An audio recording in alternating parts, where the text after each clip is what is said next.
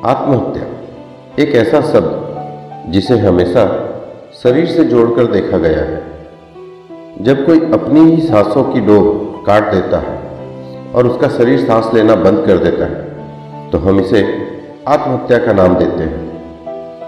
लेकिन बिल्कुल ऐसा ही हम हमारे मन के साथ भी करते हैं।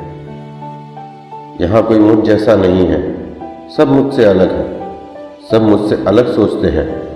बस इतना सोचकर हम अपने वास्तविक मन को, इस निश्चल मन को मार देते हैं और दुनिया के रंग में रंग जाते हैं। यहाँ भी एक हत्या हुई है। यहाँ भी मन के सांसों की डोर टूटी है, लेकिन हम कभी भी इसे आत्महत्या की श्रेणी में नहीं रखते। अगर देखा जाए तो मन का मर जाना, तन के मर जाने से ज़्यादा महत्वपूर्ण घटना है, क्योंकि जब मन मरता है, तब इस मन का इस प्रकृति के साथ कोई तालमेल बाकी नहीं रह जाता।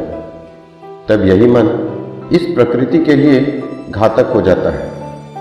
अगर मन के मरण को भी आत्महत्या की श्रेणी में रख दिया जाए तो यकीन मानिए, इस धरती पर आठ अरब लोगों में से बस मुट्ठी भर लोग ही ज़िंदा हैं। बाकी सब तो अपने ही मन की अर्थी उठाए घूम रहे हैं।